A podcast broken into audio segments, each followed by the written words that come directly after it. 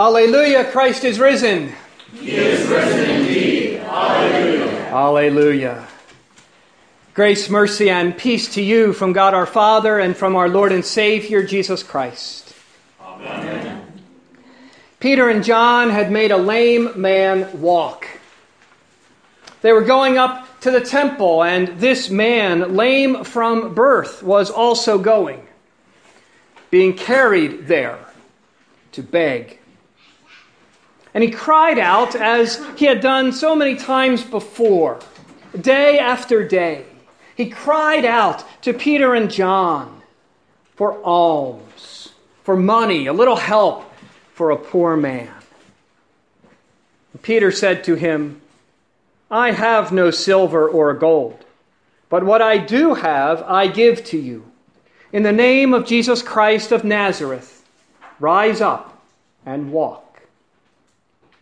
And the man, lame from birth, did.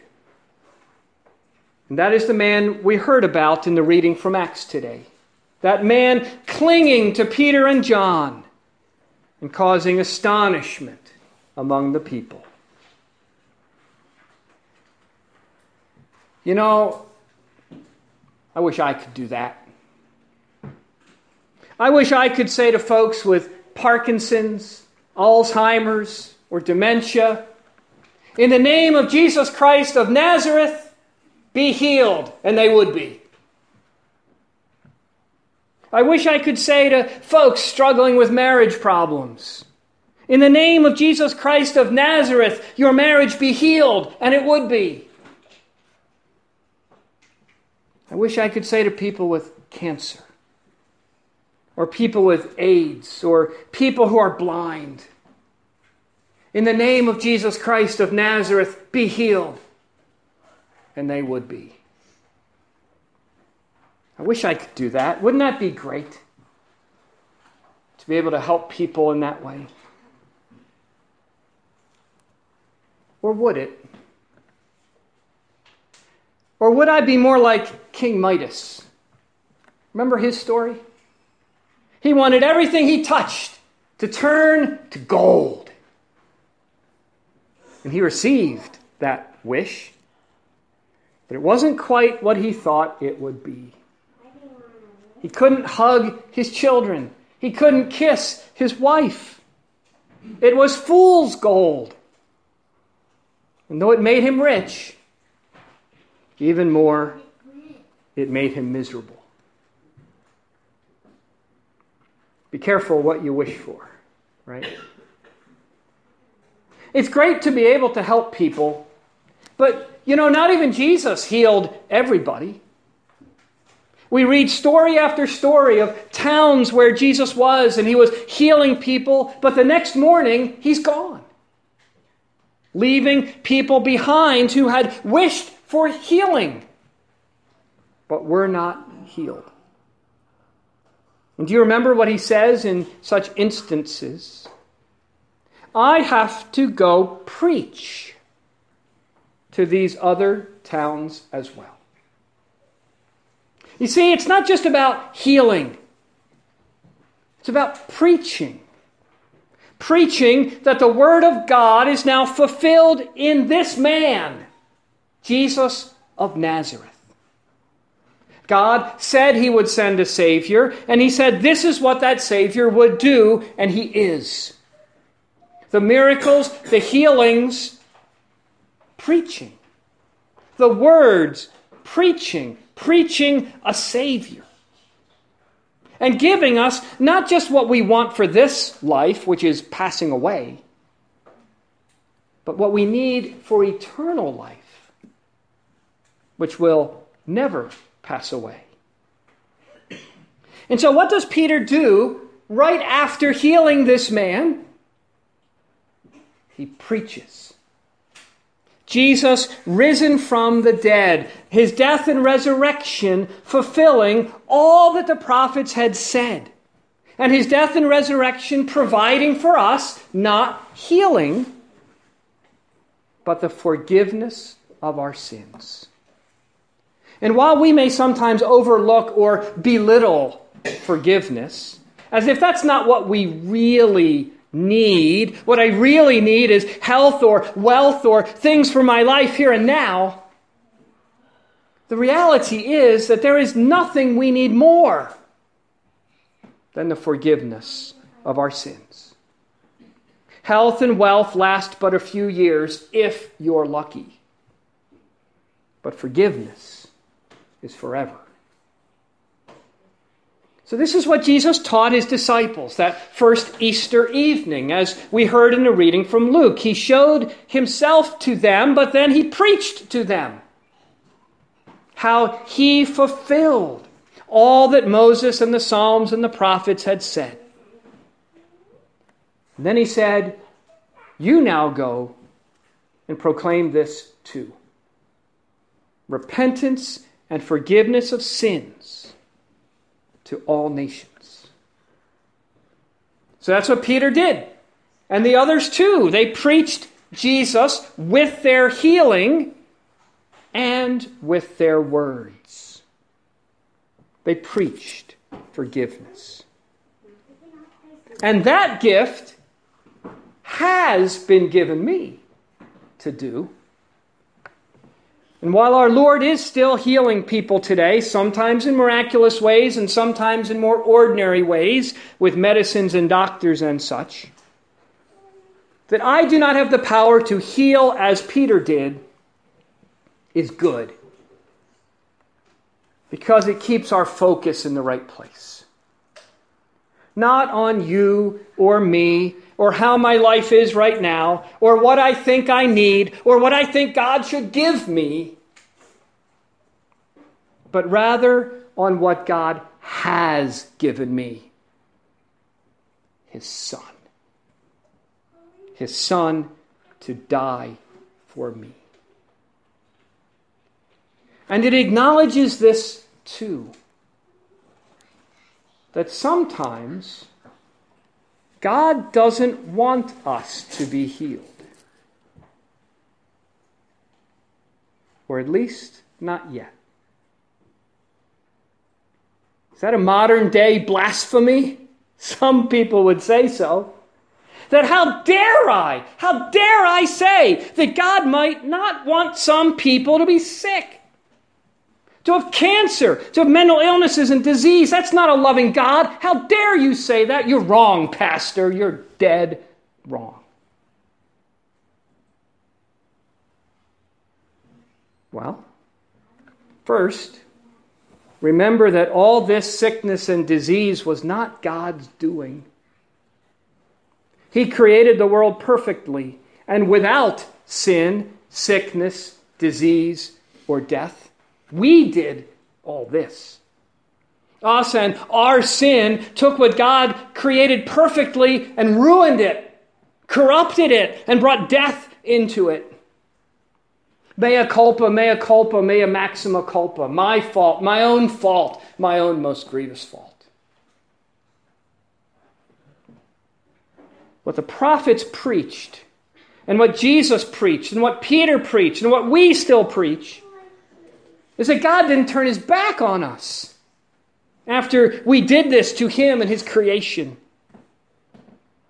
He spoke, he promised a Savior, help, rescue, and life. And he did. And as he did all through the centuries since, he uses a damaged creation and a damaged you and I for his good to accomplish his good and gracious will. Cancer is not good, but he uses it for good. Mental illnesses are not good. Suffering is not good, but he is able to use them for his good. And sometimes I'm sure when He gives us what we think we want and it turns out to be fool's gold, it is to teach us. That's not what's good. He is good. That's not what you need. You need Him. And that really That's what God has been giving us and doing from the very beginning. Not just giving us stuff, but giving us his very self. it's just that how often do we think or say, no, I'd rather have this instead? This power, this privilege, this pleasure, this position, this. What is it for you?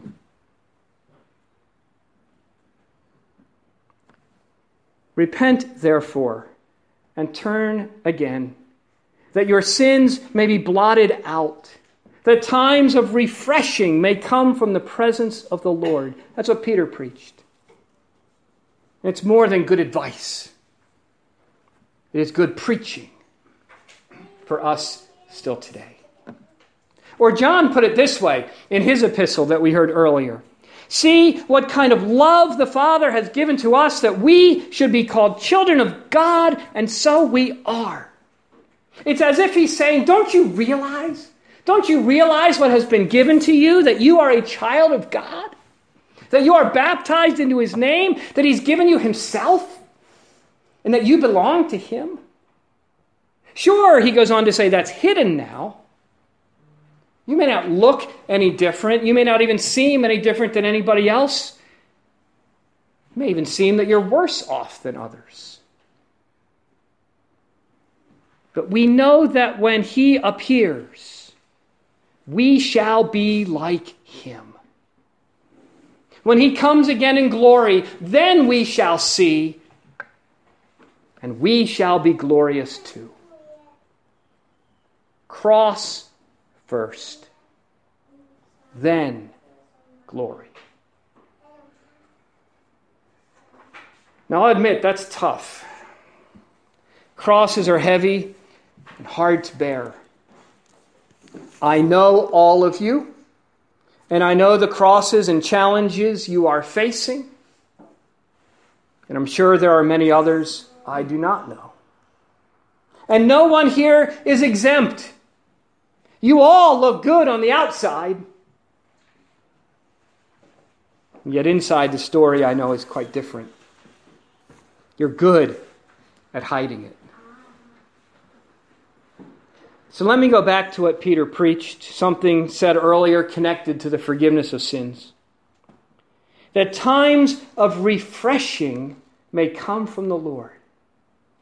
Doesn't that sound good? Refreshing? Like a, a big cool drink on a really hot day or, or jumping into a pool on a really hot summer day. That's what he wants for us in our troubles and trials to drink deeply from his word and be refreshed by his word and, and his promises and his spirit and his hope. To jump into the pool of our baptism and be refreshed to remember who we are and all the promises of God given to us there, and that He will never leave you or forsake you. To hear the unburdening word of His forgiveness and be refreshed. That all those failures and regrets and mistakes, all the big and little ones that you've done and made and that are weighing heavy on your minds and in your hearts, He doesn't hold them against you. He doesn't even remember them. And that here, eat my body, drink my blood, and be refreshed. Here I feed you with myself, Jesus says. Here is food to strengthen you and give you the life that you need to be refreshed. It's not magic. It's not like a drug where you instantly get a high and forget all your troubles. It's not like that. But still, there is refreshing here for you in Jesus, in his forgiveness, in his life. And here means not just here in these gifts, but here in this church. Because this church here is also his gift to you. That you not be alone adrift on a sea of hopelessness and despair, that you have others to help you bear your cross or crosses. others to speak his word to you and encourage you, and his word of forgiveness to you, others to be his blessing to you. That's always the way of it with God. It's not good for the man to be alone. And so the body of Christ is placed into your mouth as the body of Christ is gathered together to receive her Lord. And together we are fed, we grow, we live, we are refreshed in Him. And you know, I wonder how old that lame man was. That man who had been lame from birth. How many years were his family and friends carrying him into the temple day after day to beg? How many years has it been for you? Your troubles, your trials, your struggles. That man that day received a gift he did not expect. He asked for alms. He was not given alms, but healing. What are you asking for? What are you begging the Lord for? Perhaps you will not receive it either. Maybe something better. What? When? How? I don't know. But He will appear for you. He will come to you and give himself to you. His forgiveness, his life, and more. He will fulfill his every word, every jot, every tittle, every last word and promise. And when he does on that last day, we will see him as he is. But unlike those who saw him that first Easter night, who saw him as he is. On that day, when we see him as he is, we will be like him.